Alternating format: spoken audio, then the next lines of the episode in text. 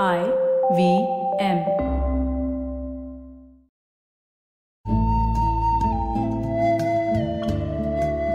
IVM के Hindi travel podcast टेढ़े मेढ़े रास्तों पर आपका स्वागत है टेढ़े मेढ़े रास्ते ही क्यों वो इसलिए कि घूमना भी तो ऐसे ही रास्तों की तरह पेचीदा और लगातार उतार चढ़ाव भरा होता है, जहाँ हर पल कुछ नया देखने और महसूस करने को मिलता रहता है।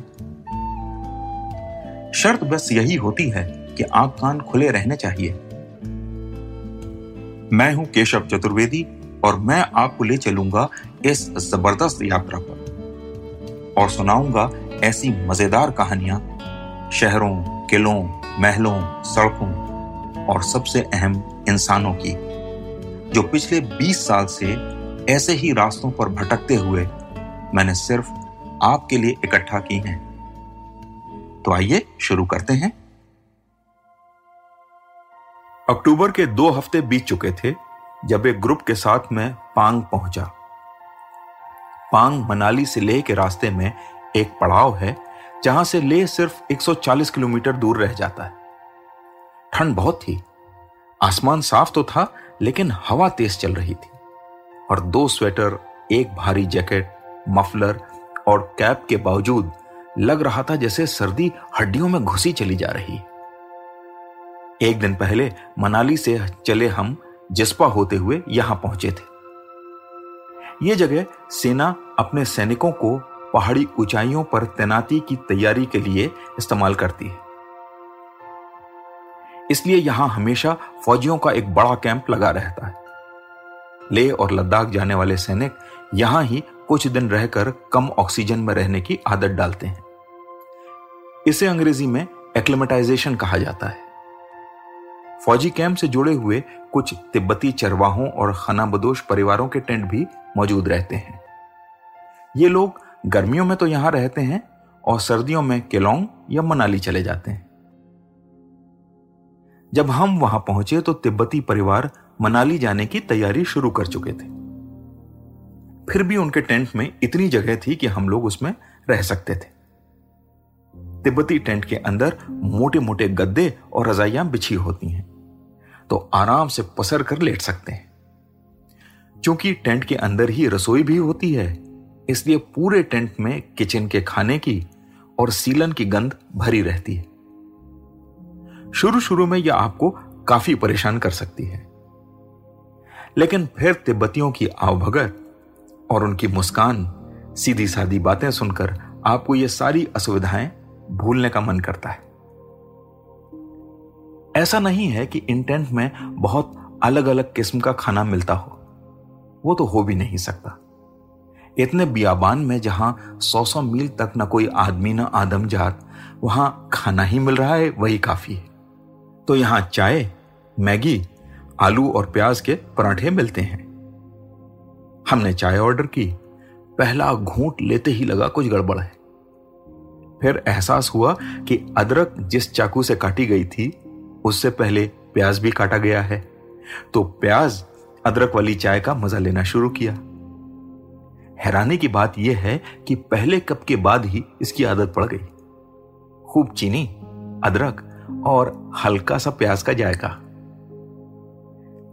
अभी हम चाय पी ही रहे थे कि एक आदमी ने आके कहा कि बाहर चलिए, लगता है किसी को कुछ हो गया है। हम बाहर निकले तो देखा एक आदमी अपनी हथेलियों को देख रहा था। उन पर फफोले पड़े हुए थे। उसने बताया कि वो बाइक से आ रहा था और यहाँ रुकने के बाद उसके हाथ इतने सुन्न हो गए थे कि वो अपने हाथ मोटरसाइकिल के सिलेंडर के पास ले गया, ताकि गर्म इंजन से थोड़ी सेक मिल सके।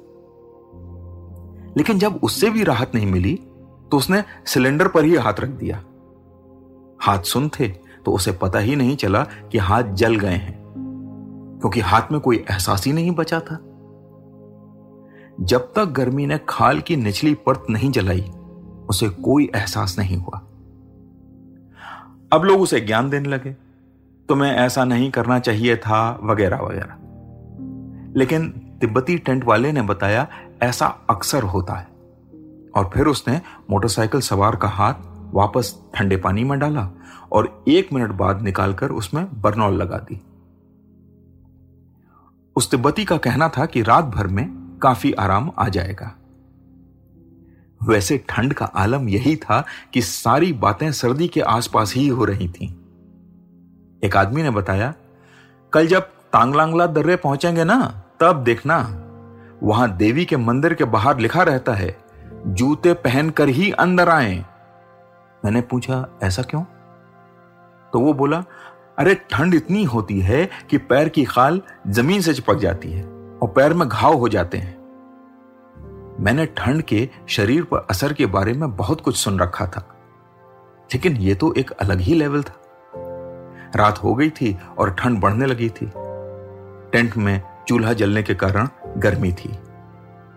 टेंट के बाहर अलाव जल रहा था और हम वहाँ खड़े चाय का मज़ा ले रहे थे। लेकिन ठंड इतनी थी कि चाय बनकर बाहर आती और पहला घूंट लेते लेते चाय ठंडी हो जाती। तो हम अंदर आ गए और टेंट में बिछे गद्दों और रजाइयों में घुसकर बैठ गए। टेंट में चूल्हा जलने के कारण गर्मी थी। लेकिन टेंट के तिब्बती मालिक ने कहा कि रात में जैकेट पहनकर ही सोना बहुत ठंडा है और हम भी बस अब वापस नीचे ही लौटने वाले हैं। नीचे का मतलब था केलोंग या जस्पा। हमारे कुछ साथी फौजियों के साथ उनके कैंप में चले गए थे। रात देर तक बात करने के बाद हम लोग अभी सोए ही होंगे कि फौजी कैंप से ज़ोर ज़ोर से चिल्लाने की आवाज़ें आई। लेकिन बाहर हवा की तेज़ी और ठंड के कारण किसी की हिम्मत नहीं पड़ी यह पता करने की कि क्या हुआ। खैर, अगले दिन सुबह सब लोग मिले तो पाया कि फौजी कैंप में रहने वाला पूरा ग्रुप एक ही बात कर रहा था। पता चला, रात का हंगामा यूँ बरपा हुआ कि एक आदमी के स्लीपिंग बैग में एक चूहा घुस गया और वो लगा ज़ोर ज़ोर से चिल्लाने। क्योंकि उसने भी जैकेट वगैरह पहन रखी थी, इसलिए स्लीपिंग बैग से निकलने में उसे मुश्किल हो रही थी। और बाकी साथी जो बगल में ही लेटे हुए थे, उनमें से एक भी मदद के लिए आगे नहीं आया। सब के सब ठंड में दुबके हुए थे। उसी बेचारे को सारी ताकत लगा के स्लीपिंग बैग से बाहर निकलना पड़ा। सारा स्लीपिंग बैग झाड़ना पड़ा। चूहा तो भाग गया, पर वो इतना डर गया कि रात भर जगा ही रहा। और सुबह जाकर थोड़ी देर सोया। मेरे साथ तिब्बती टेंट में जो साथी इस बात की शिकायत कर रहे थे कि टेंट में बिस्तर गंदे हैं, उनमें से बदबू आ रही है। अब उन्हें लगा कि कम से कम उनकी रात उस आदमी से तो बेहतर ही कटी। तो आज टेढ़े मेढ़े रास्तों का सफ़र इसी मील के पत्थर पर खत्म होता है। अगली कड़ी में फिर किस्सों के एक नए मोड़ पर मिलेंगे और वहाँ से नए मील के पत्थर तक साथ चलेंगे।